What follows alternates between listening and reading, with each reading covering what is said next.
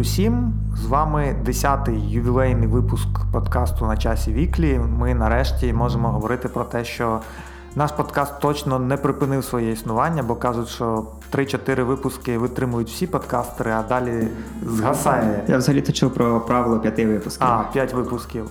Ну от тим більше, 5 випусків ми вже точно пережили.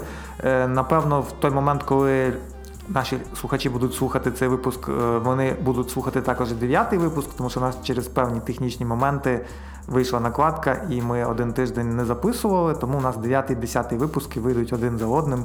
Будете мати можливість е, подвійного прослуховування власне ключових тем і пригадаєте не тільки попередній тиждень, але й тиждень перед тим. Така буде ретроспектива. Ну, але зараз літо, не так багато новин цікавих, і в принципі, я думаю, що ця ретроспектива навіть не завадить. Е, цього тижня, правда, в нас е, новин трошки не збиралося, і вони в основному будуть такі всі більше пов'язані з технологіями, тому що навіть скандал буде всього один. Попередній в дев'ятий випуск у нас там було якось дуже багато зради-зради всіякої, а тепер навпаки буде більше досягнень і лише один скандал. Хоча цього разу в нас більшість новин можна навіть назвати одною стрічкою, нічого особливо великого не сталося, але ми спробуємо розказати про це детально і цікаво. Ну і одразу е, невеличкий флешбек до попереднього випуску, там де ми випробовували HDTV. У нас на сайті вийшла невелика стаття з цього приводу, що насправді виявилося, що в HDTV теж більше зради, ніж перемоги, тому що ми то сподівалися, що ми вам покажемо годину ефіру. А вийшло, що HDTV може запропонувати нам ніяку не годину, а лише 10 хвилин.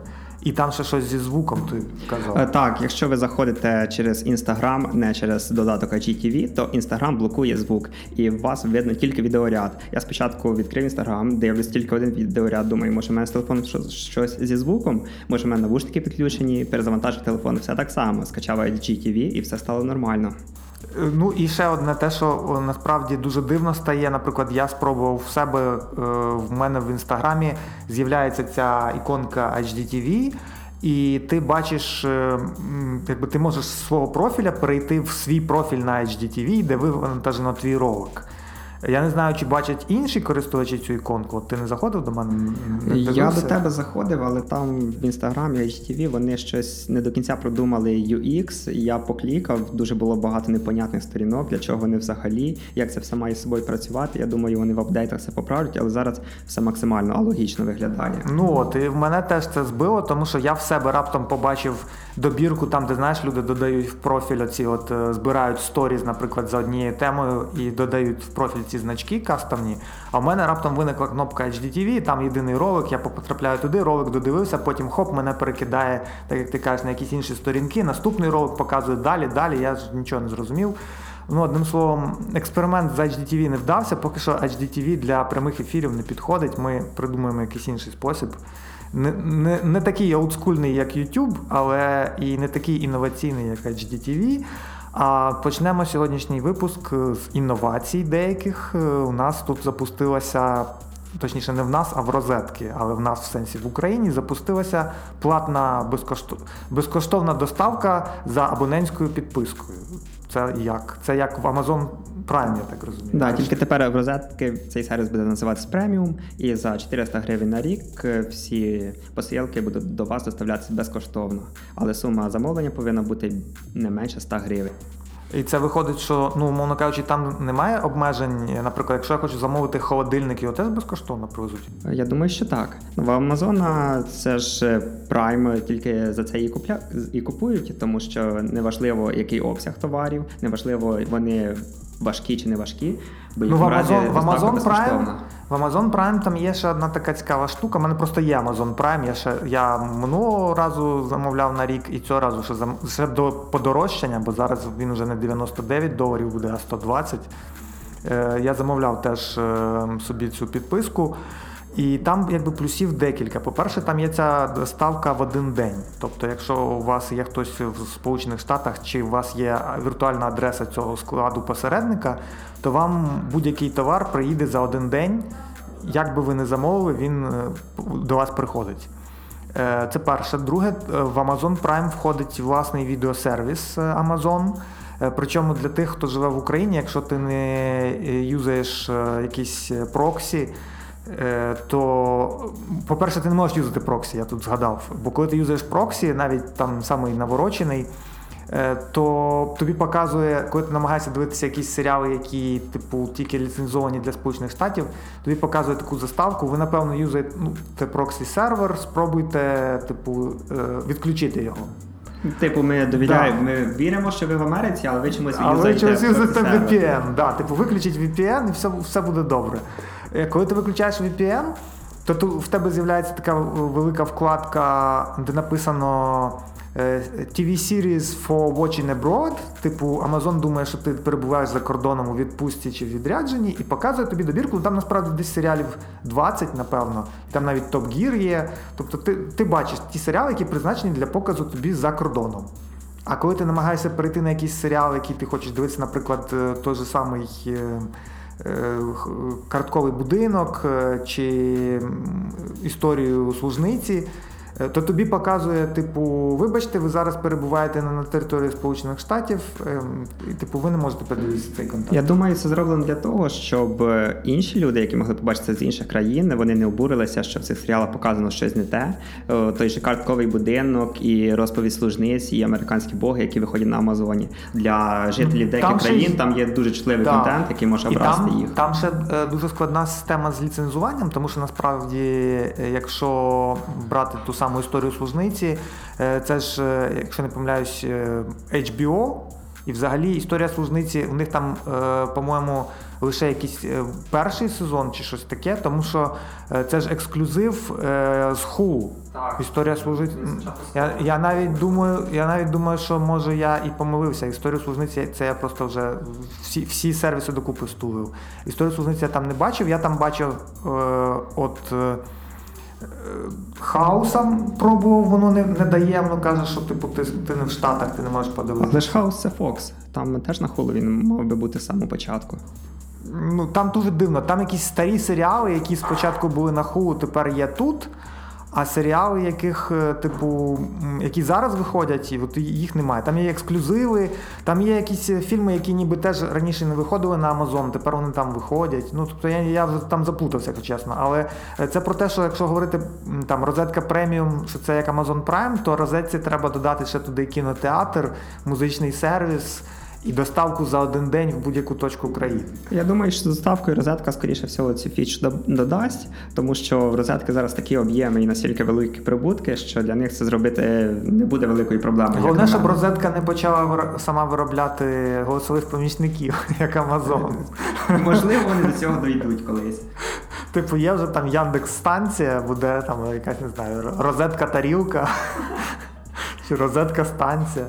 Ну насправді, якщо дійсно, якщо людина замовляє регулярно велику кількість товарів, то в принципі є сенс за 400 гривень на рік брати, тому що одна доставка зараз вже десь 50-60 гривень тобі виходить. 55. Да. Ну, в середньому, да, візьмемо 50. Е, то якщо ти замовляєш за рік, наприклад, 10 доставок е, і кожну за 50 гривень, то це буде 500, а так ти платиш 400 і економиш типу 100 гривень заощаджуєш. Нормально. А ти собі купиш підписку на розетка преміум? Е, тут проблема в тому, що я розетці щось оста... Я от намагаюся згадати, коли я останній раз щось замовляв в розетці, це було рік тому. Так. Ні, не рік тому. Більше, Трошки більше півроку тому. На новий рік я замовляв е, деякі там гаджети, подарунки для батьків. Я замовляв на розетці, тому що просто скрізь був ажіотаж, ці скажені черги перед новим роком. Я я не люблю, коли тобі треба в супермаркеті дізнатися якусь там дрібницю про якусь річ, яку ти хочеш купити, і тобі треба вистояти до консультанта просто 20 хвилин. На вулиці зима, в тебе зимовий одяг, в, в цьому супермаркеті плюс 28, тому що вони всі в футболках, а ти такий забіг і е, бігаєш між цими рядами і намагаєшся щось з'ясувати. Того я брав тоді щось в розетці. Е, в принципі, я думаю, що я подивлюся, насправді в мене в мене на розетці в профілі є вішліст. Я там зберігаю всякі такі штуки, які я би хотів придбати, але поки що не придбав. От я подивлюся, якщо там вартість е, цих штук в вішлісті, вона така, що 400 гривень точно допоможе мені заощадити на доставці цих всіх е, речей, то тоді можна брати. Я зараз користуюсь тільки розеткою, насамперед через те, що розетка мені ні разу не відмовляла в сервісному обслуговуванні, і всі сервісні випадки вирішували на мою користь. Е, мені взагалі ну, от на розетку дуже часто прийнято котити бочку, типу вони там завищують ціну, вони те, вони це. Але насправді розетка це один з небагатьох е, ну, в моєму досвіді. Я купував десь приблизно в п'яти різних. Е, то, що називається онлайн-супермаркети там чи онлайн-маркети техніки. І розетка це один з небагатьох, де в тебе не виникало ніяких питань коли ти оформлюєш замовлення, не виявлялося так, що замовлення загубили, десь там воно зависло, пропало, повернулося і так далі.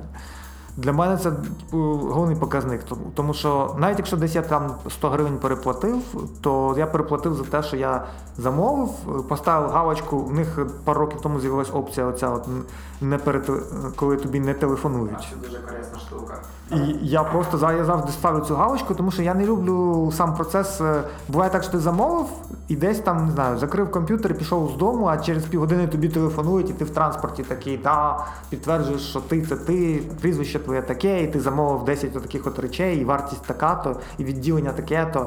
І, і, А навколо тебе люди в трамваї, наприклад. Ви знаєш, останнім часом менеджери розетки почали настільки гарно говорити, що крайній раз, коли до мене дзвонили, я навіть задавав всі тупі питання про доставку і коли я можу забрати і все так далі. Бо дійсно менеджери дуже гарно говорили. Ну знаєш, у них вже здається свій кол-центр. Може вони вже не аутсорсять кол-центр, а мають своїх фахівців, тому все стало краще. Ну скоріше всього, що так, бо я такого сервісу по телефону ні разу ще не чув. Ну, віримо в те, що всі покращуються. Знаєш, це як е, банки. Там був час, коли Приватбанк всі лаяли про те, що все дуже погано з телефонною підтримкою, а потім настав період, коли навпаки е, вони тобі розказують більше, ніж ти в них питаєш. Навіть так і в принципі з розеткою. Е, і тут від перемог переходимо до зради, до того самого єдиного скандалу, який в нашому сьогоднішньому випуску є. Е, режисер вартових галактики 3, більше не режисер вартових галактики 3.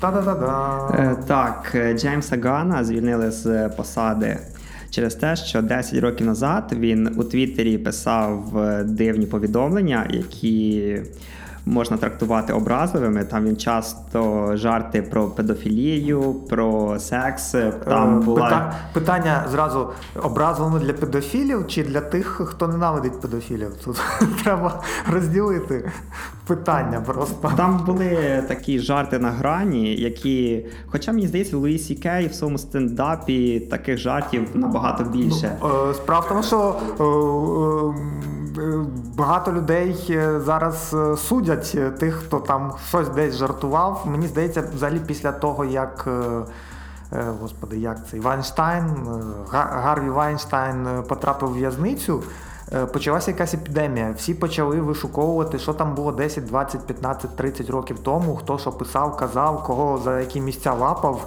І почали це все валити в публічну площину. І мені здається, що скоро ми дійдемо до того, що всі, хто працював в шоу-бізнесі, вони зробили якусь дурню, тому їх тепер треба знищити, просто там посадити, звільнити, вигнати з роботи. Ну от навіть ця вся історія з чуваком, який заснував Папа Джонс, е, цю мережу піцерій, а потім він щось пожартував про слово на Н, яке не можна казати стосовно афроамериканців, і його викинули з власної компанії. Ну, типу, серйозно. Е, я розумію, ну його можна було оштрафувати, там, я не знаю, змусити принести публічні вибачення, я не знаю, навіть дати йому два роки умовно там тюрми, якихось громадських робіт.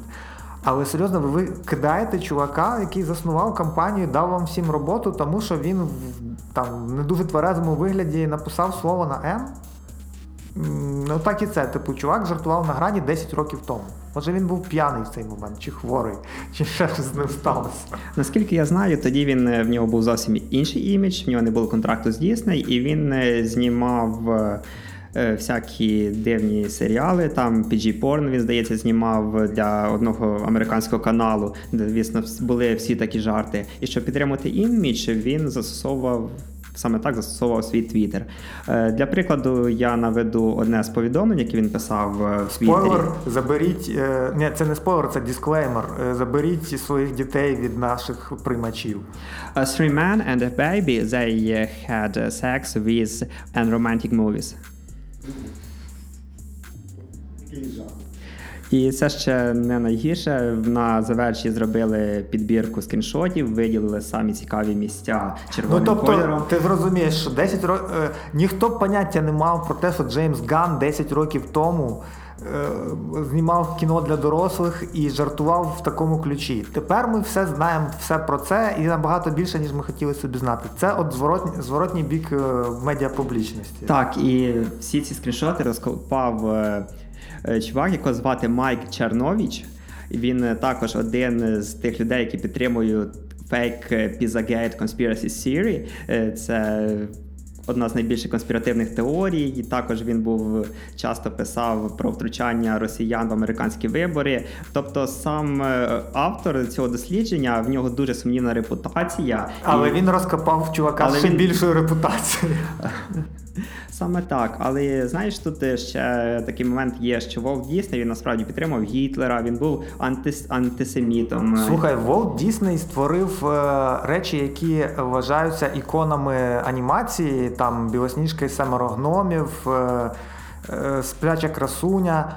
Але якщо подивитися ці мультики тепер, е, воно ж місцями на якийсь софткор порно схоже. Ну, типу, реально, там, е, е, е, по-перше, в усіх героїнь, які мали би бути повнолітніми, там дитячі риси обличчя.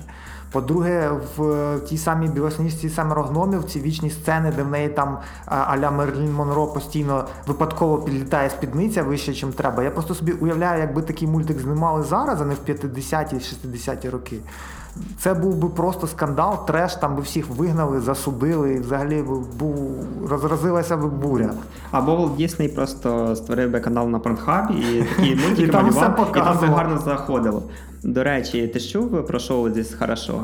Да, здесь хорошо. Вони зараз завели свій канал на Порнхабі, і там просто найжахливіші відео, найбільш дивні. This is хорошо має Так. канал на протокол. Так, Я і- сподіваюся, що автори This is хорошо не знімаються в тому, що вони викладають. коментує відео, які знімають інші люди, і це відео максимально дивні. А- Там є порно з птеродактилями, наприклад. А сенс? Ну, типу, а що це, Сенс а що це дає для This is хорошо? Мені Ну. просто цікаво. Я думаю, просто подивіться, ми наконець-то почали робити огляди на порно і. Ну, хоча мені це нагадує, я не знаю, е, є такий канал, не знаю, чи ти чув, е, який е, робить Укртреш Dub Production. Так, я чув він робить, і бачив відео. Він робить переозвучку кліпів всяких популярних. Вони переозвучували цього чувака, який Men's Not Hot. В цьому козаку не спекотно, цього не, не можна казати слово на Н, афроамериканця в такій дублянці, хоча він не афроамериканець, він здається, британець. І афробританця. І переозвучували 5 хвилин тому, 5 минут назад фараон. Е, Тобто, насправді дуже великий попит на такі канали. Я тільки дивуюся, насправді, як багато людей, в яких є багато зайвого часу для того, щоб витрачати їх на всякий треш. Але знаєш, то такий треш, е, що його щоб знайти, це треба дуже сильно постаратись. До того ж, якщо є люди, які дослідники інтернету, вони шукаються, то тут вже люди зібрали для вас це, і ви можете просто подивитися. Може, А- просто вон, в них хтось працює. В мене колись одногрупник е, декілька років працював в фірмі, яка була на аутсорсі в провайдера американського, і вони фільтрували вручну порноконтент. Тобто, чуваки приходили, в них було, було три зміни по 8 годин, ти сидиш, в тебе два монітори, і ти, значить, е, відкриваєш сайти, тому числі adult сайти, і самий трешаковий контент, е, всякі там діти, коні, е, звірі. е, Ти зразу зайшов з максимально яскравої категорії. Це, це все треба було, значить, вручну блокувати. Ну, перший місяць в нього був шок, а потім він втягнувся, якби він казав, що типу, ну ти приходиш, ну тобі за це гроші платять. Тобто ти не відчуваєш вже ні огиди, нічого. Ти просто це, а, ну от все, з першого кадру ти зрозумів, що і блокуєш. Тому Знаєш- може в них теж хтось так працює. Як зазвичай зазвичай люди переключаються з порно на пошту, то ці люди навпаки перемикаються. Насправді, ну е, е, трешовий контент, я думаю, що немає такої людини. Ми от говоримо про те, що там от Джеймс Ган, такий сякий, він жартував там якісь на грані фолу жарти. Мені здається, що немає такої людини, яка в тверезому чи в п'яному вигляді не, не припускалася якогось трешу в своєму житті. І тут проблема в тому, що шеймінг, якому піддаються зірки, він пов'язаний, звичайно, з тим, що ці люди публічні і загальновідомі впливають на свідомість сотень тисяч людей. Але з іншого боку, е, коли ми починаємо говорити про те, що от подивіться, е, як він так міг. Якщо сама людина при цьому не скоїла правопорушення відносно інших е, неповнолітніх, там як було з Вайнштайном, чи вразливих категорій населення, то засудження людей за думки там, чи за наміри, не за дії, це дуже така складна, хитка категорія, де ми скочуємося в принципі до тоталітаризму, тому що ми засуджуємо людину за жарт умовний. Е, вона не спричинила там ні до чиєї травми, ні до якого насильства. Вона пожартувала. Цей жарт є невдалим чи там взагалі недолугим, але ми за це засуджуємо людину і позбавляємо її.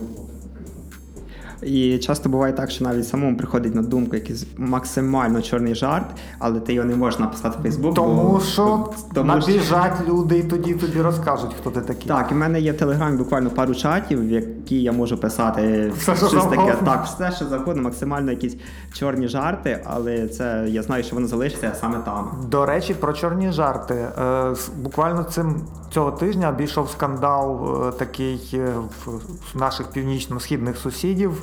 Е, там, де з одного з банків звільнили цілу низку людей, тому що в них в Слаку був чат, де вони обмінювались мемами. І директор, значить, побачив, що деякі люди витрачають на меми і на чорний гумор дуже багато робочого часу, і вигнав їх всіх з роботи. І тут виникає питання в тому, що чи не є це випадок е, теж такої цензури внутрішньої, тому що якщо є людина, яка постить меми під час роботи в якомусь окремому каналі в Слаку, але робить свою роботу при цьому, то чи можна їй забороняти постити меми? Але це не єдина історія за запоребрика про меми. Тут недавно МВД Росії опублікувало описи картинок, які не можна постити в ВК. Так, там про Ісуса, там про про росіян були. Ісус, Мені сподобався цей опис Ісус, який танцює нижній брейк з підписом Христайло. Ну, типа фрістайл, рокамакафон, вот это вот все. Ем, алюзія на Bomfunk MC's. Для тих, хто народився дуже після того, як з'явились Bomfunk MC's, ми залишимо посилання на оригінальний кліп, щоб ви зрозуміли, в чому там якби гумор. Але мені здається, що це реально це теж треш. Ну тобто, е, одна справа, коли там критикували Чарлі Єбдо за карикатури на е, Христа чи на пророка Мухаммеда, це одна історія. Але коли е, силова структура МВС видає на повному серйозі методичку, де рекомендовано притягати людей до відповідальності за те, що вони постять смішні картинки з символом однієї з релігій на планеті, ну тут, по-моєму, та навіть не просто релігій, там людину можуть засудити за те, що вона взяла не всю релігію, не все духовенство. Вона взяла одного патріарха і написала підпис під цією картинкою. Цього достатньо, щоб загриміти в тюрму на два роки. Мені взагалі здається, що в них там зараз якийсь е, трешак відбувається, тому що в одному з телеграм-каналів там пройшла інфа, і навіть е, скріншоти і фото, е, що у ВКонтакті є окрема адреса куди, як назвали автори цього телеграм-каналу, мамкіни доносчики можуть е, відсилати скріншоти е, помічених порушень за іншими користувачами ВКонтакті, щоб їх потім притягали до кримінальної відповідальності. Тобто є є окрема адреса, куди е, можна надсилати, якщо ти помітив, що хтось порушує закон на твою думку. Насправді ти, ти не знаєш, може він не порушує, але ти думаєш, що хтось розпалює ненависть, чи хтось там щось е, критикує владу. Ти робиш скріншот, пишеш заяву установленої форми, і це все відсилаєш туди, і з великою е, долею ймовірності е, ця інформація попадає товаришу майору, значить, і далі настають наслідки. І, і найголовніше вони там наводили, що низ, низку випадків, коли користувачів засудили, реально засудили судом на основі от таких от анонімок через цей через ВКонтакт. Так, це прекрасно ілюструє то, як русські довіряють один другому. Другому, ага. Так, і там брат за брата. Друг друга не бросають. Так, ага. саме, саме так. І ми зразу перейдемо, оскільки ми про товариша майора заговорили, перейдемо до Телеграм-паспорт. до телеграм-паспорт. Ви ж знаєте, що ВКонтакти закрили, однокласники закрили, і тепер товаришу майору дуже важко побачити ваші документи. Тож юзайте телеграм-паспорт і пожалійте цього чоловіка. Ну ви що? Є ще вебма... А, ні, вебмані теж вже закрили. Ну так, да, їх ж заборонили недавно. Е, Раніше були ще вебмані, там була дуже класна тема з сертифікацією, яку я навіть колись проходив. Ну це було правда ще до війни. Е, Там була така річ, що якщо ти хочеш е, після певної суми отримувати нормально вивід через обмінники, то тобі треба було відсканувати свій паспорт.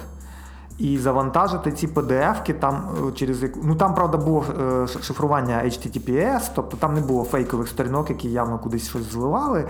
Але те, що це стопудово йшло в якісь сумнівні руки, то тут нічого не було, можна сказати. Тепер Telegram пропонує своїм користувачам авторизуватися за допомогою паспортних даних, мовляв, вони їх нікому не передають. Але ми ж то знаємо, що офіс на Зінгера в Петербурзі нікуди не зник. І дуже я сумніваюся, що офіс на Зінгера закритий для представників російських спецслужб, і вони туди ніколи не приходили, нічого звідти не виносили. Але я ще хочу сказати, що ми не впевнені на 100%, що Telegram, Telegram зливає кудись дані, і Telegram це єдиний меседжер, яким я користуюсь, бо бачите рекламу онлайн-казино в другому меседжері мене просто достало. Тому що Telegram просто єдина альтернатива. А що в Facebook Messenger я ще не бачив реклами онлайн-казино. Я бачив там багато іншої реклами, ну казино ще не було. Ну, Може просто- мені щастить просто. Е, Мені здається, що в мене просто менше аудиторії Facebook Messenger є, А. і в основному, типу, між Фейсбуком і Телеграмом я вибирав. Ну те, що Viber валиться, онлайн-казино, розпродажі, там закриття склада, там акції. Це просто жах. Я думаю, Viber все-таки- це, Viber це дуже дивний взагалі такий ресурс. Е, Там є е, багато якби, людей. Ну, не будемо казати, що їх там немає, вони там є. Але одночасно з цим е, там є дуже багато е, якихось таких от е, божевільних речей, типу там стікери з Тіною Кароль от недавно вийшли. Ти просто не знаєш цього, тому що тобі не приходить прес-реліз. А мені от прийшов. Нам постійно з Вайбера щось приходить, інколи якісь дослідження там приходять, інколи якісь цифри, показники. Е, І е, нам от прийшов прес-реліз про те, що там з'явились стікери з Вони за 2 Кароль. долари продаються. Ні, вони безкоштовні. А, Е, чуваки, там хто є- займається стікерами? Беріть стікери Олега Винника, продавайте за 10 доларів. Ви Молода просто приречені на успіх. Молода вовчиця. До речі, ну там просто там дуже дивні стікери. Там є стікер, який називається Я так рішила, шиншила. Я не знаю творчості Тіни Кароль, вибачте, може це смішно. Ну це, це звичайно смішно, в тому сенсі, що ти дивишся і не можеш зрозуміти, що це за фігня. Але винника там нема, винник є в телеграмі. Так, я підписав, Вовчично. додав. Вовчично, там є винник. Е, Винник є, а ще є, і скоро буде, напевно, багатьох власників е, Самсунгів і не лише Самсунгів, я думаю, гнучкий дисплей. Samsung вирішив, що треба нам е, дуже не вистачає нам лопати, яку можна скрутити і запхати собі в карман джинсів.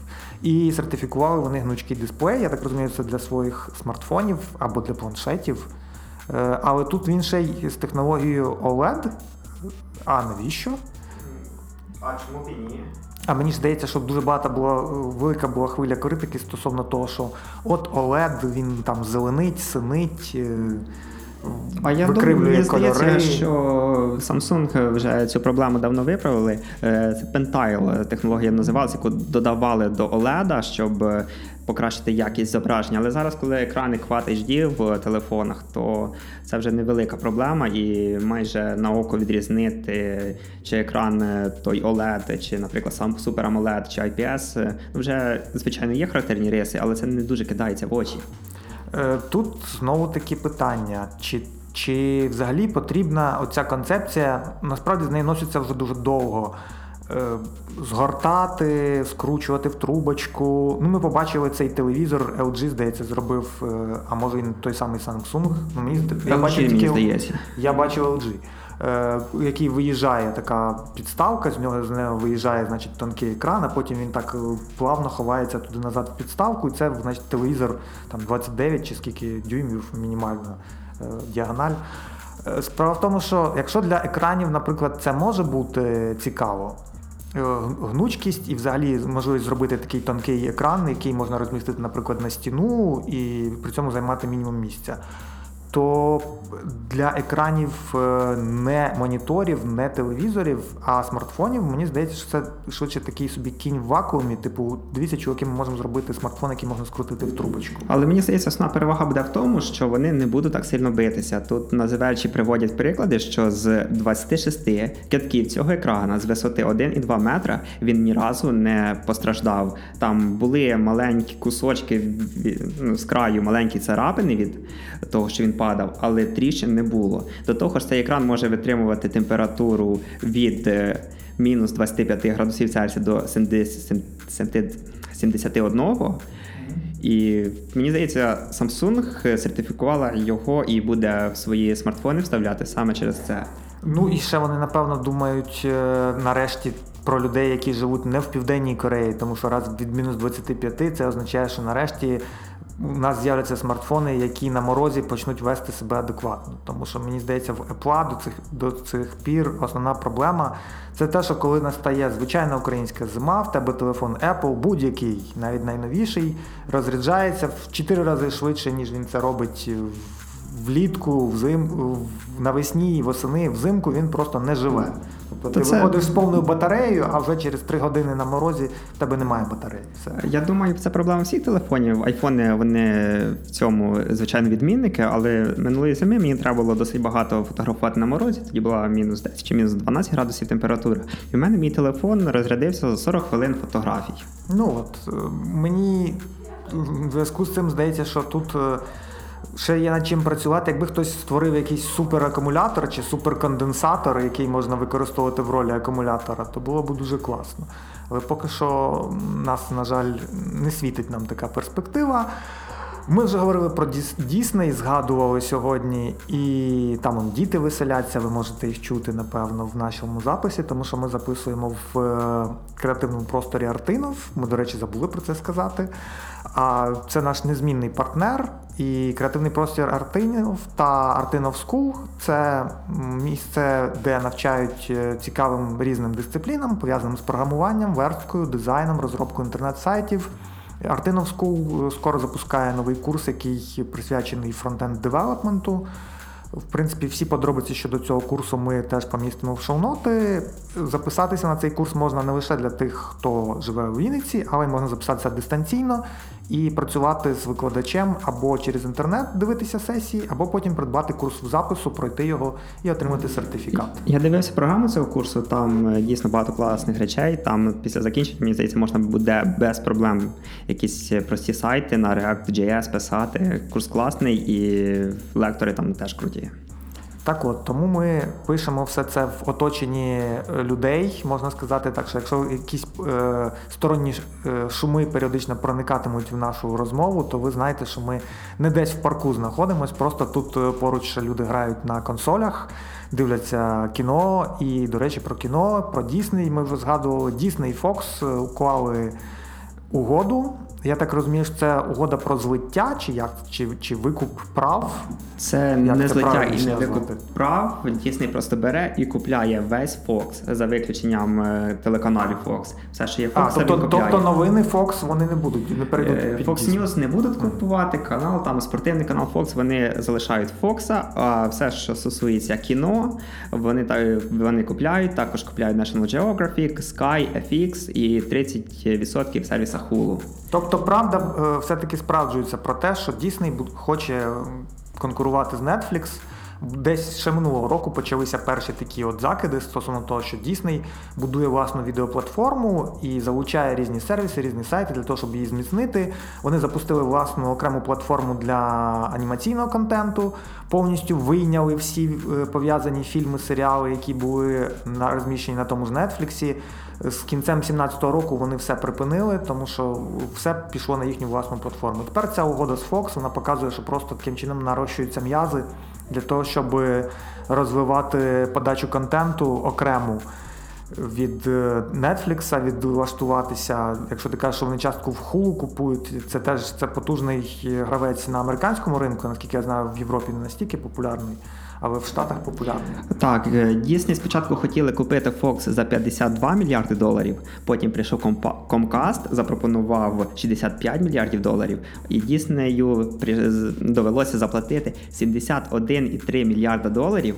Причому тут це всі, вся сума в кеші. Там немає акції, там немає штук, що вони можуть виплатити цю суму протягом якогось періоду. Просто Дісней бере 71 мільярд і за ці гроші купує прямо зразу Fox.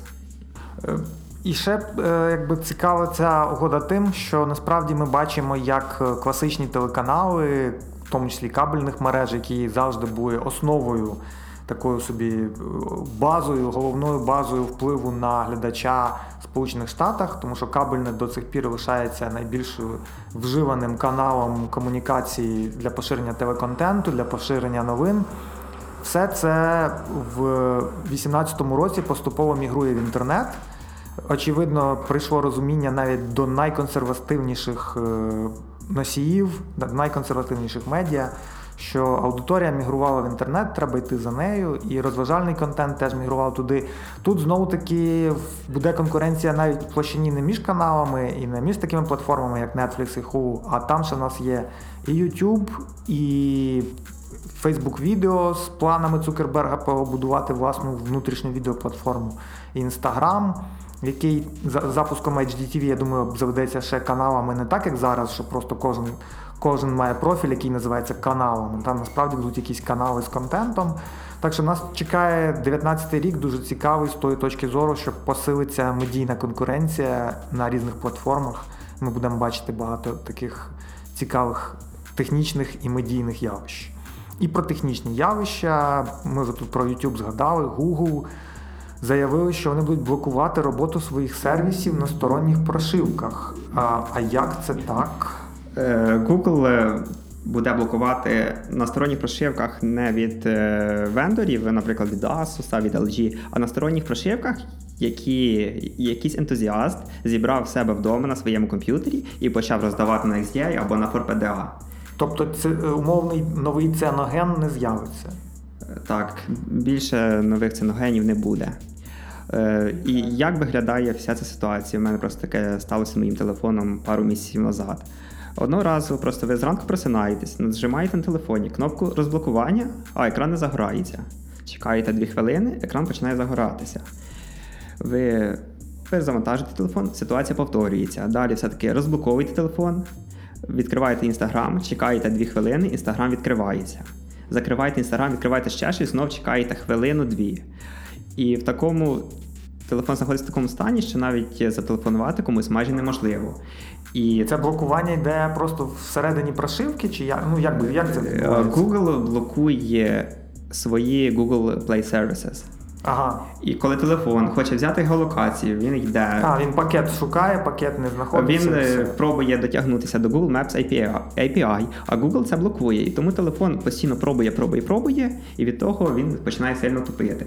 Мені здається, що ця вся штука напевно пов'язана з планами, які от недавно теж були озвучили стосовно того, що там до 2020 чи якого там року Google хоче, щоб в нього хромбуки, е, смартфони і планшети жили в одній екосистемі на одній операційній системі, яку вони назвали умовно проект Фуксія. І очевидно, це перші кроки. Оці от заборона кастомних прошивок, е, тези про те, що Android може стати платним. Це все підготовка до того, щоб ви будете, шановні користувачі, мігрувати на єдину платформу. По суті, Google хоче стати новим Apple. Тому що, якщо подивитися, зараз, от, наприклад, у мене на столі лежить е, смартфон Apple, стоїть ноутбук Apple, колись у мене ще був iPad. І всі ці прекрасні речі, звичайно, не були на одній е, операційній системі, але вони були пов'язані в одну екосистему в тому плані, що в нього е, профіль iCloud мені видавав одні ті самі документи, доступ до одних тих самих даних, і ключ з паролями е, спільний був для всіх трьох пристроїв. Тобто е, мені тепер здається, що Google рухається в ту саму сторону. Зробити три закритих е, з модифікаціями системи, об'єднати в одну хмару і до побачення. Ніяких ентузіастів. Ніяких модифікацій. Це так, як була Сідія на початку у iPhone, а потім CD не стало, тому що на певному етапі все заборонили, зашифрували, закрили і побачення. Але якщо у вас раптом таке сталося, ваш телефон став дуже погано працювати, і вихід є, потрібно на спеціальну сторінку зайти, е, отримувати ключ від Google, і цей ключ ввести в спеціальне поле у вас на смартфоні. Е, ми в шоу-нотах прикріпимо посилання на новину і на те, як з цим боротися. Ну і поки що не ставте кастомні прошивки, що можна ще порадити. Крім того, що уникати кастомних прошивок.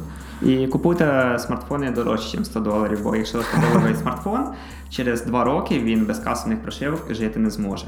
Ну або вам доведеться змиритися з тим, що у вас не сучасні програми, і сучасні програми не будуть туди встановлюватись жодним чином. Е, про сучасні програми, до речі, браузер на блокчейні. Ти бачу, ти додав до нашого списку наших глядачів. Я поясню, що кожного разу, коли ми готуємо якийсь новий випуск, ми складаємо в Google Keep е, список тем, про які хотіли поговорити, і потім обираємо якісь найбільш цікаві. Так от тут є браузер на блокчейні. Е, тут, правда, це кастомна якась версія Chrome, чи чи що це таке? Brave, або як його часто називають The Brave Browser, е, типу хоробрий браузер. Він використовує движок Chrome, але по версії движка накручено дуже багато штук, які мають забезпечити в privacy, ваш захист в від будь-яких стежень, буде обрізатися реклама і. Він дуже сильно модифікований на те, щоб зробити ваш браузинг максимально захищений. Якщо багато штук накручено поверх хрому, це означає, що він жере пам'ять як не в себе. Е, Ти зараз говориш е, про плагіни, а якщо вони на рівні. А вони вбудовані Якщо в вони вбудовані, то uh-huh. сам Brave Browser, я сьогодні ним покористувався, він працює класно, в нього багато фічів, які можуть забезпечити справжню анонімність. Вони ще зробили дуже класний лендінг, який просто всі переваги демонструє. А блокчейн там? Я зараз дійду до цього.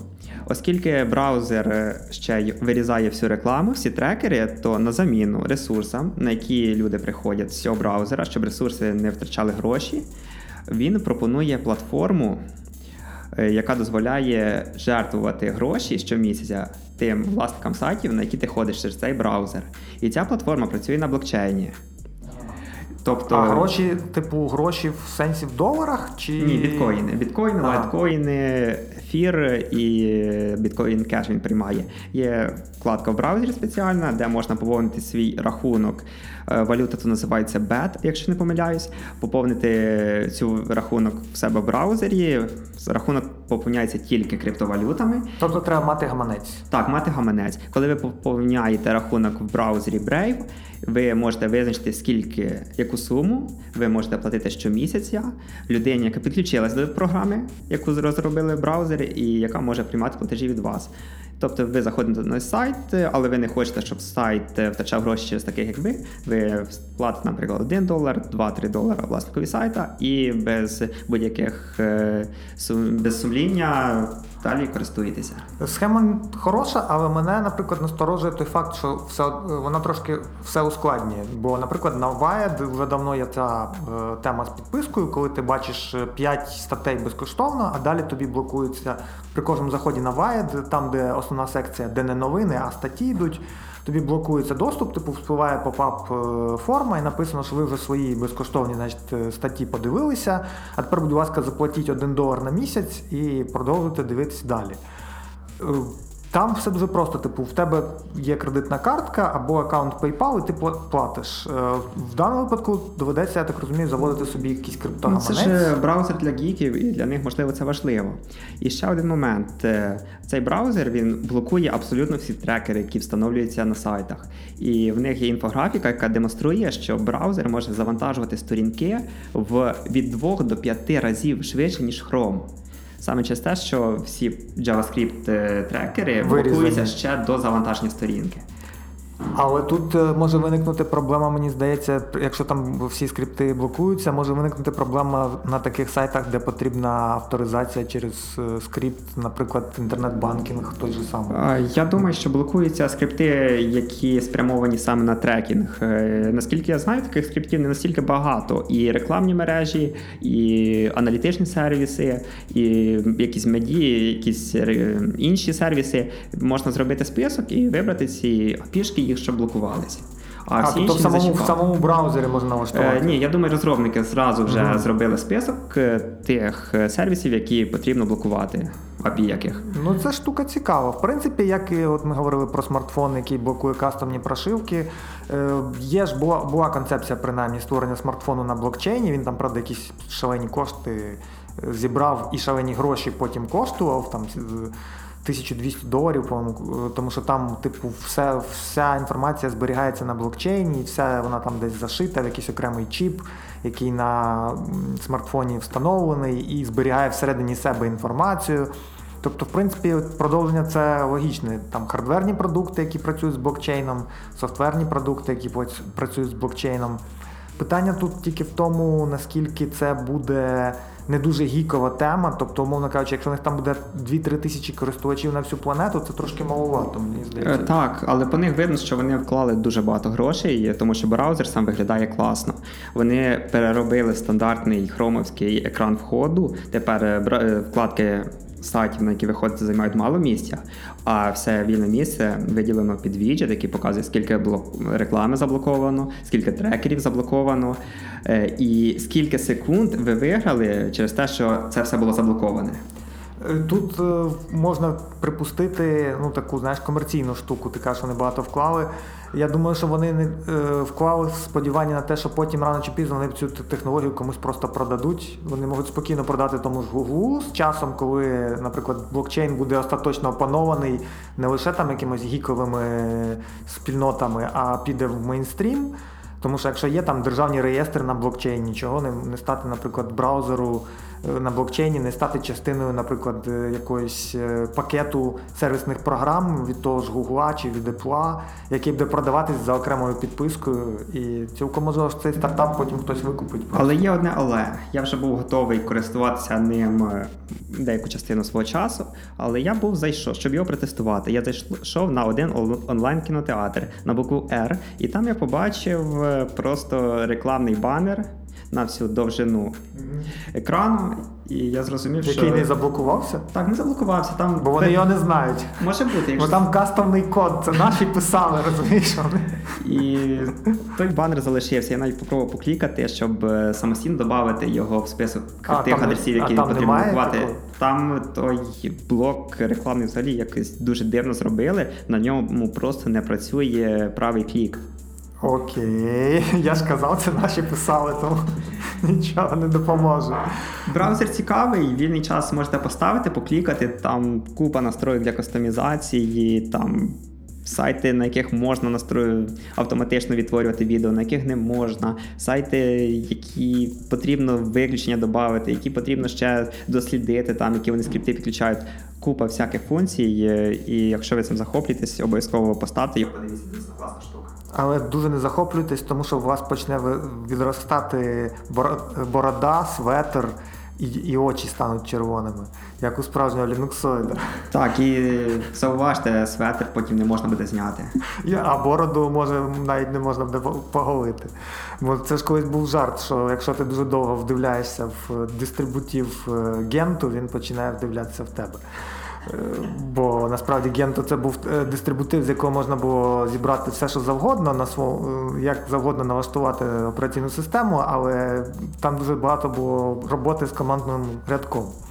Тому це мені здається, що от такі от продукти вони завжди мають зворотну сторону, вони трошечки заточені під більш гікову аудиторію і забувають про те, що навіть гікова аудиторія на сьогоднішній день все-таки хоче більше спокою. Тобто мало залишилось людей, які хочуть сидіти і там все кастомізувати, безкінечну кількість часу витрачати на це. Чому, наприклад, е, при, всій критиці серед усіх лінуксових е, дистрибутивів е, Ubuntu стала така масова?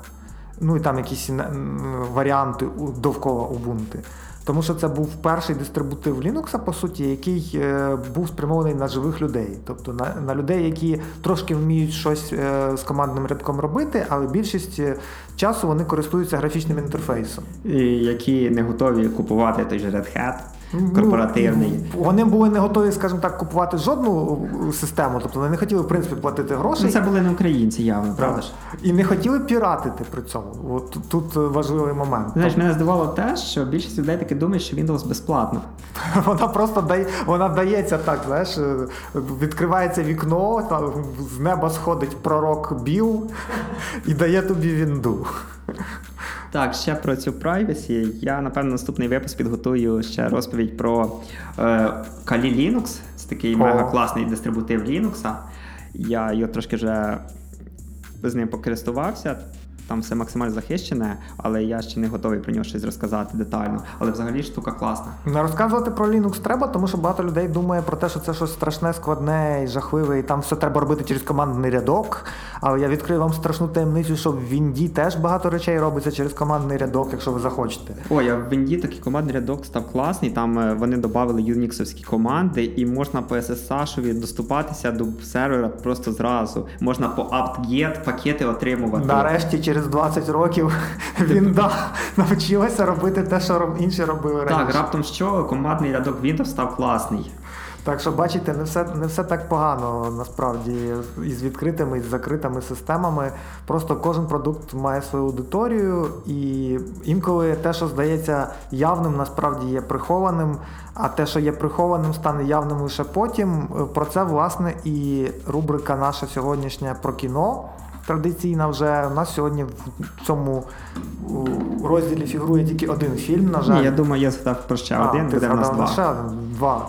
Чудово. Тоді, поки ти згадуй про свій, а я трошки розповім про фільм, який я подивився днями. Це новий фільм на Нетфліксі. Він називається Extinction. Е, і з першого погляду він схожий на те, що ви вже бачили сто разів. Е, прибульці нападають на землю, вся оця от е, космічна двіжуха, всі бігають, вмирають, вибухає все довкола, стрільба. Дуже нагадує перші хвилин 30 фільму, нагадує вам про війну світів, той блокбастер, який колись там вийшов років 10, здається, тому. Я думаю, вже скоро 20 Або... років. Ні, е, хіба? Два... Ні, Ні. Мені не, здається, не 98 що... Ні. Мені здається, що це на десь 6-7 рік. Там Том Круз був? Це...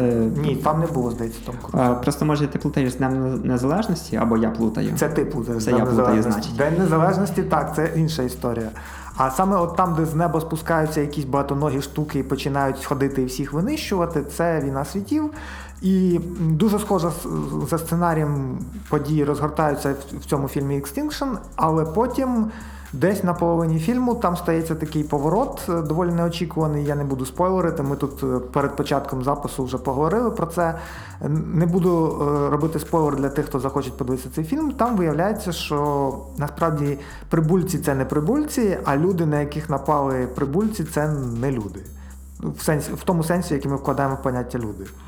І тут Netflix, звичайно, добре хайпанули, бо це фільм зроблений на замовлення Netflix, спеціально для е, поширення відповідно на Netflix. І там хайпанули одночасно декількох речах. По-перше, на е, ідеях е, поїздок і польотів на інші планети, колонізації планет. По-друге, на штучному інтелекті. І по-третє, на тому, чи можна вважати штучний інтелект і продукти штучного інтелекту е, живими людьми своїми потребами, страхами, і чи етично їх е, вбивати, чи не етично. І все це вони запакували так в цю космічну історію.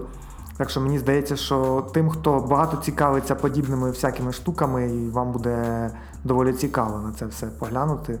Тому що там так е, етика пересікається з науковою фантастикою, багато таких речей. Але якщо Extinction це серйозне кіно, я вам пораджу просто мило, але дійсно топове мило. Це серіал. Supernatural. Я до того його е, регулярно дивився. Я додивився до 11 сезону. Потім... Господи, так, як я... тебе вистачило так далеко. Я потім закинув його на два роки, а буквально минулого тижня до мене написав друг, сказав, подивись, там в них є кросовер з Кубіду. Я... І ти такий, що? Супернеш? Потім кросовер Скубіду. Так, потім я включив, там в них дійсно був кросовер Скубіду. 16 серія, 13 сезон. Я так подивився, а, а що, непогано. Це е, ідеальний серіал для того, щоб е, дивитися в фоні. У мене на вихідних було дуже багато роботи, і я на одному моніторі включав Supernatural, на другому працював. І в фоні цей серіал класно заходить. До того ж, в нових сезонах вони додали просто купу самоіронії, і вони самі на собою стібуться над тим, наскільки вже можна тягнути цей котячий хвіст, скільки вже можна помирати і. Е, воскресати. Але крім того, воно виглядає досить таки весело і це дійсно класне мило. Там може бути король Ада, його мама, відьма, е, брати Семі Дін і Ангел. Вони разом можуть йти вбивати Люцифера. Ну, Класне мило. Ще один серіал вийшов буквально вчора. Вийшов шостий сезон Orange is the New Black. Помаранчевий новий чорний. Якщо хтось із вас стежить за пригодами блондинки в тюрмі головної героїні і тим, що сталося після того, як бунт в тюрмі було придушено, то от вам шостий сезон розказувати нічого не буду. Хто хто не дивився, коротко скажу загалом про серіал, що це серіал про те, як е, дівчина з е, цілком пристойної родини. Через е, скоєне ДТП потрапляє в тюрму, звичайну жіночу американську тюрму з усіма і прекрасностями, зечками, лесбійками, розборками, е, представниками латиноамериканської меншини, афроамериканської меншини. І от вона з цього свого гламурного світу, значить, переїжджає в цю камеру з багатьма співкамерниками, співкамерницями точніше.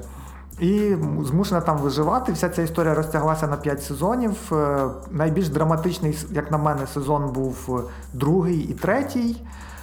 Четвертий такое, п'ятий отримав е, раптове пожвавлення всього цього і більш такий філософський.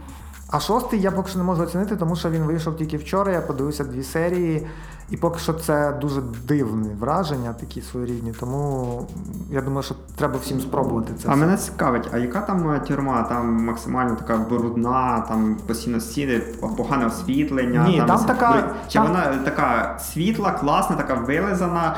Причому є свій колорит, ну, типу максимально лайтово зроблено, щоб там... для максимальної аудиторії. Та, ні, там там середня тюрма насправді. Тобто, е, наскільки я пам'ятаю, я десь читав, що вони знімали це на реальних е, локаціях в реальних тюрмах фільмах. Тобто вони просто закривали один блок і там знімали.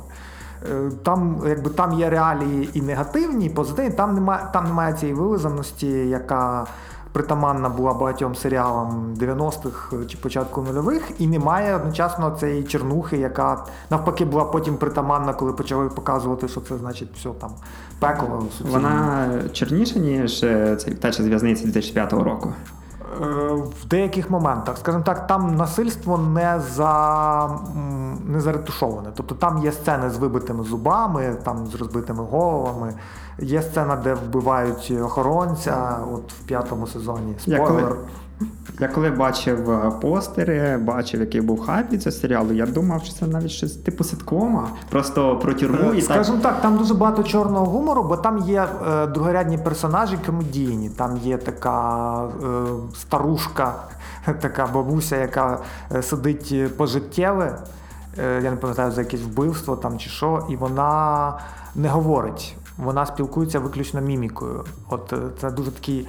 Там потім розкривається в одному з сезонів, чому вона не говорить, що сталося, і як це все від е, типу, чого вона перестала говорити. Але до того моменту він вона такий е, трагікомічний персонаж, тобто вона вносить певне пожвавлення. Там є ком, вона в житті комік, а в, там вона грає таку сувору лесбійку, коротко стрижену з темним волоссям. Вона стендап-комік, і вона грає там таку дуже брутальну бабу, е, але теж своєрідним гумором. Там є персонаж е, афроамериканка, яка є шизофреніком, тобто в неї весь час в голові все сприймається зовсім інакше. Вона, власне, через це і потрапила в тюрму, тому що вона скоїла злочин, будучи не в собі. І вона такий більш комедійний персонаж. що Вона вносить постійне пожвалення своїми цими божевільними штуками, або е, коли показують там, як вона сприймає е, світ, і це все виглядає зовсім якийсь взагалі як театр абсурду і доволі смішний. Тобто там є ці ситкомні моменти, але там в кожному сезоні є і лінія, яка підводить потім до певної низки трагічних подій. і Ти дивишся, думаєш, о господи. Типу, як же ж все це як як вони взагалі до цього всього нас довели? Да? Як, ми потрапили в цю точку серіалу, якщо ми починали зовсім з іншого? А є там така штука, що сезон там на скільки серій йде? Е, здається, на 12. Е, що, наприклад, е, починається перша серія вони лайтові, потім нагнітається, нагнітається, нагнітається, і потім ти думаєш, ну все гірше вже бути не може, а воно стає ще гірше. В третьому, в четвертому серіалі найбільша жесть ставалася в останній серії. Тобто ти дивишся, ти дивишся сезон, він більш-менш рівномірний. Так, там є підйоми, спади, є погані ситуації, є не дуже погані.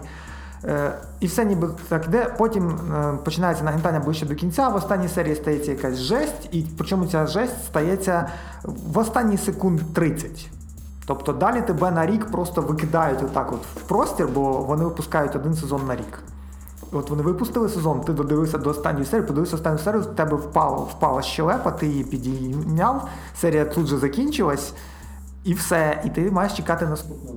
Ну, такі серіали зручно залпом за сезон. Ну, вони за так тиждень і, так і розраховані, в принципі. Ні, про те, що коли виходять кілька сезонів, наприклад, ти три сезони є, ти їх подивився, і в тебе немає такого великого очікування, що буде в наступному сезоні. Потім вже наверх стоїш. Мені в цьому плані, от то, що ти кажеш, на нагнітання ситуації, і там чорний гумор, е, такий гумор, е, і філософські якісь е, ситуації. Мені, наприклад, дуже шкода, що не мав продовження серіалу, який називається Dead Like Me. Мертві як я. Він вийшов колись дуже давно, мені здається, ще в 2008 чи в 2009 році. І Там чи один, чи два сезони тільки вийшли. Е, там ситуація в тому, що капризна дівчинка з е, благополучної родини, в якій все є, виходить з будинку і на неї падає туалетне сидіння з космічного корабля, яке відірвалося від станції, прилетіло, значить, тисячі кілометрів подолало на землю і впало і вбило її. Ну, вбило і вбило. Але вона, типу, перетворюється на духа.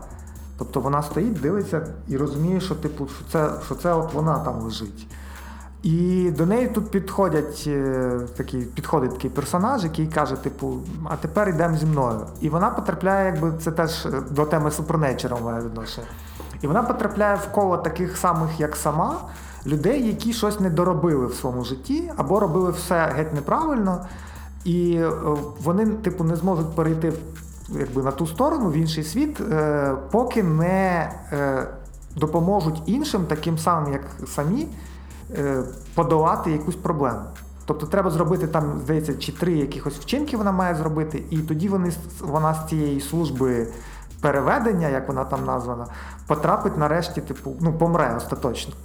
І там от весь сезон присвячений тому е, реально цим от стадіям е, отрицання торгприяття, да, як у психологів.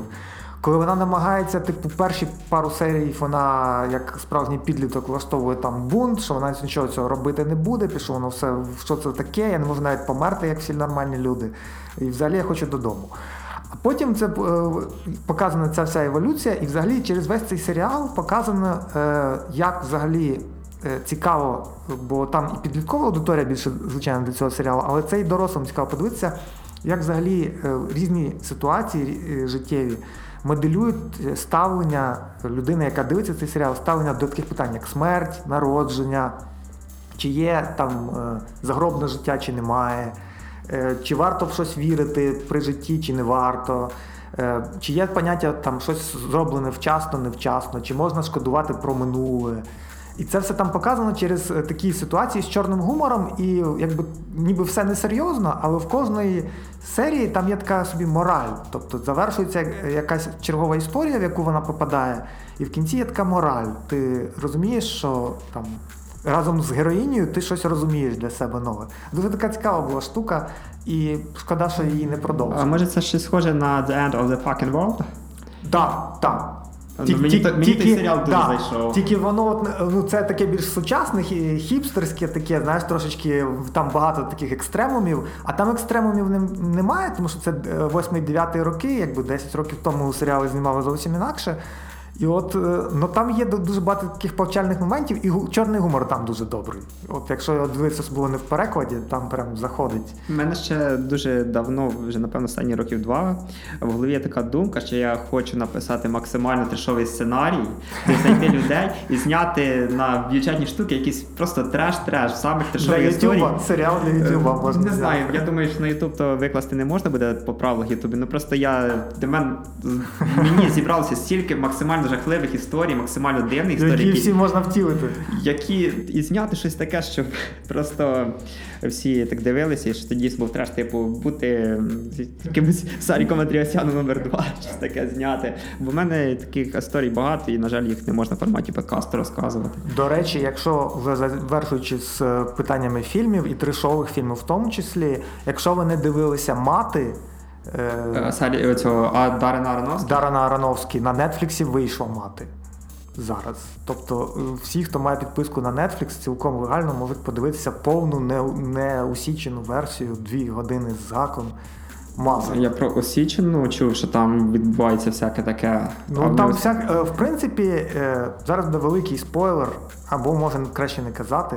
Е, В принципі, весь цей фільм це е, дослівна інтерпретація одної дуже нам всім добре відомої священної книги. Я так намагаюся максимально уникнути спойлера для тих, хто не зрозуміє, то хай дивиться. А хто зрозумів, то хай е, теж дивиться. Тому що е, я найцікавіше, що я це зрозумів в останні секунд 50 фільму. Це перший фільм, який я дивився дві години повному. Ну, якби не всі дві години в повному нерозумінні, що відбувається. Всі дві години я так дивився меланхолію е, Ларса фон Трієра. Ну там, де кінець світу настає. Ларс фон Трієр, Вміє, да. Тобто, і, і, ну, якщо з німфоманкою там все було зрозуміло, то от меланхолія я так дивився і думав, господи, ну ну ну ну, ну, ну що ж так, ну, типу, і куди нас це має все привести? Ну, типу, кінець світу, ну але чого він такий? А лише Ларса Фонтрієра, це ж в нього він робив спеціальну ж Антихрист, Меланхолія і Німфоманка. Ну І- так, воно все ніби має сходитись до одного.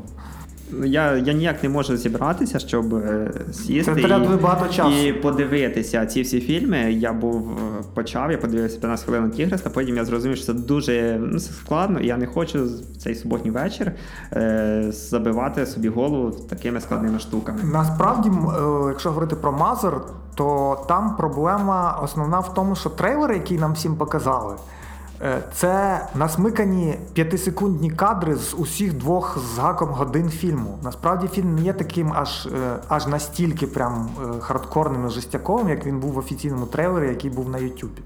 Я це зрозумів, коли я почав дивитися фільм, тому що першу годину там взагалі ніякого жестяка не відбувається. Це такий вже е, заспокійливий спойлер для тих, хто думає, чи дивитися мати, чи не треба.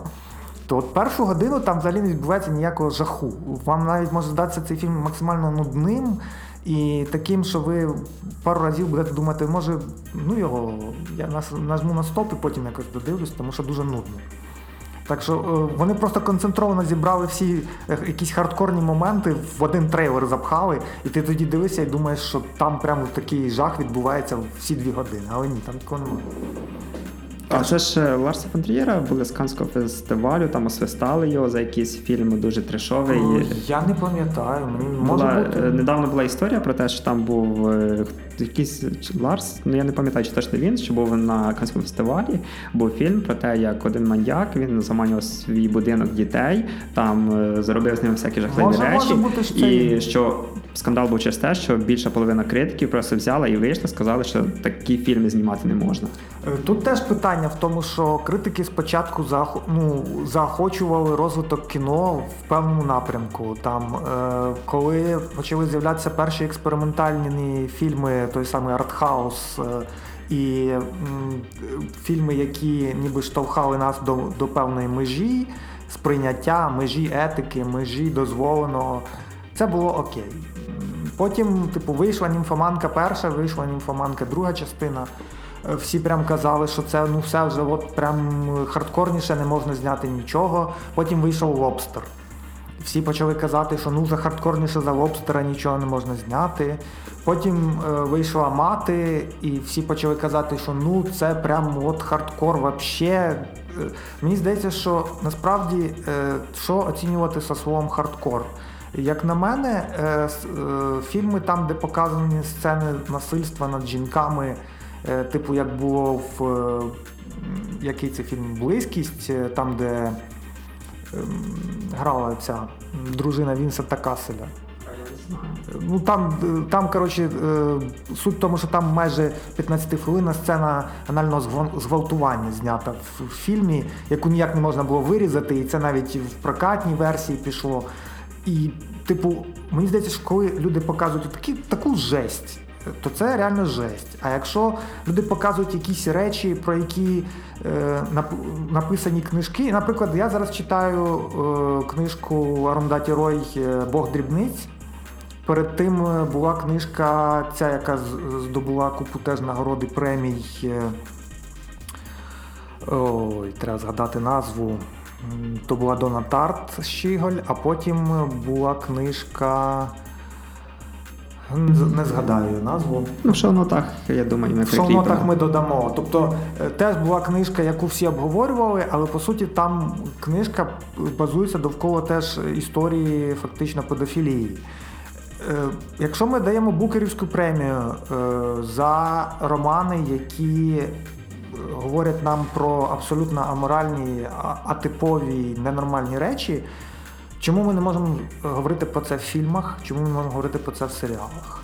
Якщо ми е, даємо Емі за е, історію служниці, чого ми не можемо е, розглядати на серіал на е, фестивалі е, фільм, який в принципі теж про якісь хардкорні речі говорить, ви теж видумані.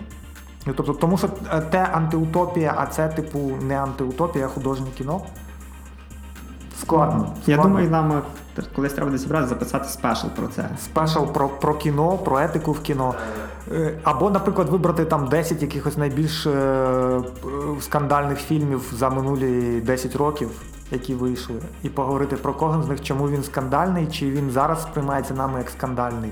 Тому що насправді колись скандальним був фільм, де показували, як поліція там вбиває темношкірого громадянина. А тепер, коли це стається там сплош рядом, як то кажуть, то, по-моєму, такий фільм ніколи б не, не сприймав як скандальний. Вбити пересмішника колись було скандальною книжкою, тому що там описується суд Лінча. Але мені здається, що тепер в реаліях, в яких ми живемо, подібні книжки навіть нікого б не збентежили абсолютно.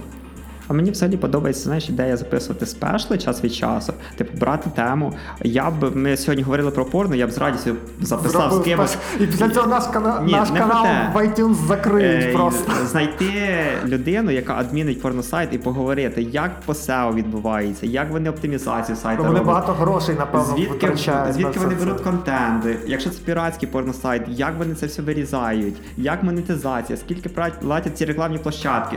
Слухай, тут ти вже забігаєш далеко наперед. Ми тут от тільки задумались про те, як зробити колонку чи статтю про секс-іграшки, бо в нас насправді був колись такий матеріал про Я читав до його. Дня Святого Валентина, але він був такий дуже лайтовий і якби без якихось там деталей. Е, А ти ви прямо так хочеш Е, замахнутися на. Я думаю, просто записати такий випуск, потім його закинути десь в Твіттері, може навіть класно розійдеться. Там в Твіттері люблять такі Нам треба ще якось буде запросити. Я, наприклад, думав над тим, що треба запросити когось із популяризаторів науки, поговорити про CRISPR, про дегенетику, про модифікування генів. Тому що ра- рано чи пізно все одно цю те- технологію дозволять, коли ти можеш там майбутній дитині підкоригувати колір волосся, колір очей. Це ж недавно була новина, що в Британії дозволили ці Ну от, тобто, в принципі, ця штука вже наближається, але наскільки вона не те, що наскільки вона етична, наскільки вона реальна. Тобто, зрозуміло, що мишам може там щось підкоригували, і миші народилися певного кольору. Але чи можна це підкоригувати людям? Оце було би цікаво. Так що, як бачите, у нас дуже багато таких божевільних ідей, і ми всі збираємося всі ці ідеї кинути вам на голову. Так що начувайтеся, шановні глядачі і слухачі. У вас буде дуже багато. Ну, насправді ми не збираємося говорити про якийсь хардкор. Е, Ми згадуємо про якісь такі найбільш знакові популярні явища пов'язані все-таки більш-менш з поп-культурою, з медійною поп-культурою в тому числі. Тому що, як і наше видання, ми працюємо в форматі поп-культури. Хотіли б ми цього чи ні, популяризації певних важливих актуальних питань, які можуть е, в якійсь частині нашої аудиторії не подобатися чи здаватися образливими. Ми цілком це розуміємо і зрозумійте теж нас, що ми не замовчуємо деякі теми, а навпаки на них акцентуємо, тому що мені здається, я думаю, що ти мене підтримуєш в цьому, що чим більше замовчувати якісь проблеми чи питання етики, чи питання розвитку технологій, чи питання використання наших даних, тим більша є ймовірність, що ці проблеми з часом переростуть самі себе і дійсно становитимуть нам загрозу, тому краще проговорити їх і побачити загрозливі моменти чи позитивні моменти зараз, аніж потім зіткнутися з проблемою, яку вже неможливо буде усунути. Так, проблема заборонів дуже велика. Наприклад, якщо взяти ту ж марихуану, оскільки вона в Україні заборонена, існує величезний ринок, де Звичайно. продають їх і закладочки роблять, ти скидаєш там гроші кудись. І як в Грузії, до речі, легалізували. Грузії на днях. днями легалізували, але там в легалізації є такий подвох. Ти е, можеш споживати, але ти не можеш реалізовувати і не можеш придбати. Ні, це ж нам. Чекай, а де ти візьмеш? Е, Якщо ти купуєш у когось, то це погано. Якщо ти виростив сам для себе і споживаєш, то це нормально. Якщо ти продаєш, якщо ти купуєш, то ти все одно скоїш злочин. Ага, зрозуміло. Тобто ти можеш у себе в горщику ростити вазонок і курити його. За це до тебе не прийдуть. Хоча це теж е, цікава штука, тому що насправді в багатьох штатах до, ну, до легалізації в багатьох штатах теж діяло це правило, що там до, до трьох кущів для себе, типу, ти можеш вирощувати, але ти не можеш віддавати нікому, ти не можеш е, продавати нікому, ти не можеш купувати ні в кого. Тобто, в принципі, це така часткова легалізація, але все одно це легалізація, і це повертає нас до тієї історії, про яку ми колись вже згадували, коли ти ходиш по місту і бачиш ці написи телеграм-каналів, де там ці спайси, суміші і вся ця гедота. Існування цієї історії не припиниться тільки тим, що ми будемо зафарбовувати ці написи там чи замальовувати, чи ловити тих, хто ці написи залишає. Тому Краще що- про це відкрито говорити і не прихо... і щоб, наприклад, при... е, з тими ж наркотиками, що не було якоїсь такої рожевої завісти про екстезі, ЛСД, що ти закинувся таблетку, пішов в клуб, тобі класно. Насправді це дуже погані речі. Вживати це не можна, тому що якщо вам хтось скаже, це скоріше дилер, який просто намагається продати продукт. Е, Я ще навіть скажу, що е, якщо ви хочете побачити, що стається з такими людьми, я тут випадково абсолютно натрапив серед своїх підписок в Ютубі на канал Vice, Vice Media, ті, які роблять багато дуже документалок різних, і в них там ще 13-го року, виявляється, був цілий цикл про різні тоді ще новомодні наркотики в різних країнах. І вони знімали там про нові синтетичні наркотики в Грузії, про нові синтетичні наркотики в Росії, про нові синтетичні наркотики в Греції. І там невеличкі фільми, ютубні такі документальні інтерв'ю по 15 хвилин, де показано, в принципі, як люди споживають, продають, купують, борються з цим. І там ти наочно можеш побачити, що стається з тими, хто присідає на синтетику будь-яку. Нева- Неважливо, навіть якщо це там вам здається, що таблетки чи якісь краплі, що це не колоти собі в вену, ви глибоко помиляєтесь. Тому що ви реально можете побачити, як людина розвалює себе, свою особистість, свій організм в дуже короткі строки, і самі вони потім це усвідомлюють.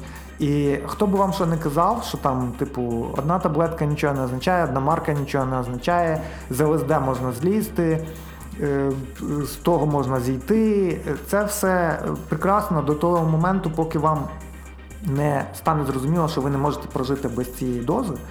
І я це можу сказати як людина, яка коли е, мені було 7 років, е, в дворі, де я грався, було дуже багато хлопців, яким було 14-15, це був 92-3 рік, е, які почали вживати якісь певні речовини, потім дуже швидко перейшли на ін'єкційні наркотики. І коли мені було 14, жодного з цих хлопців живих вже не було. Тому що і там було десь людей 15, яких я знав особисто. Коли мені було 15, цих 15 людей вже не було в живих, тому що вони або померли від хвороб, або загинули в якихось ситуаціях пов'язаних з тим, що їх повбивали, або дилери за борги, або інші наркомани за дозу, або вони скоїли правопорушення, опинилися в тюрмі, і там з ними щось сталося погане. Тому в будь-якому разі, якщо ви хочете експериментувати з своїм життям, експериментуйте з чим завгодно, з татуюваннями, з пірсінгом. Навіть з марихуаною можна. Експериментуйте з якимись речами, які е, там змінюють ваш зовнішній вигляд. Але в жодному разі, будь ласка, не експериментуйте з речовинами, які змінюють вашу психіку. Це основне, що ми вам хотіли донести в цьому випуску, і подякувати за те, що ви вже 10 випусків слухаєте все, про що ми тут говоримо, і навіть е, ще не забанили нас і не сказали, що ми тут підриваємо якісь основи і устої. Е, З вами були Олександр. І Андрій, і в нас 10-й випуск буде особливий. Я думаю, на півтори години хронометража в нас набереться таке. Так, і сподіваємось, що в наступних випусках ми будемо говорити про не менш цікаві і не менш важливі речі. Залишайтеся з нами, слухайте нас є ще нас. купа ідей цікавих, і ми їх обов'язково реалізуємо. І підписуйтесь на нас в Телеграмі, в Фейсбуці, в Твіттері, долучайтесь до нашої стрічки на сайті новин на часі.ком.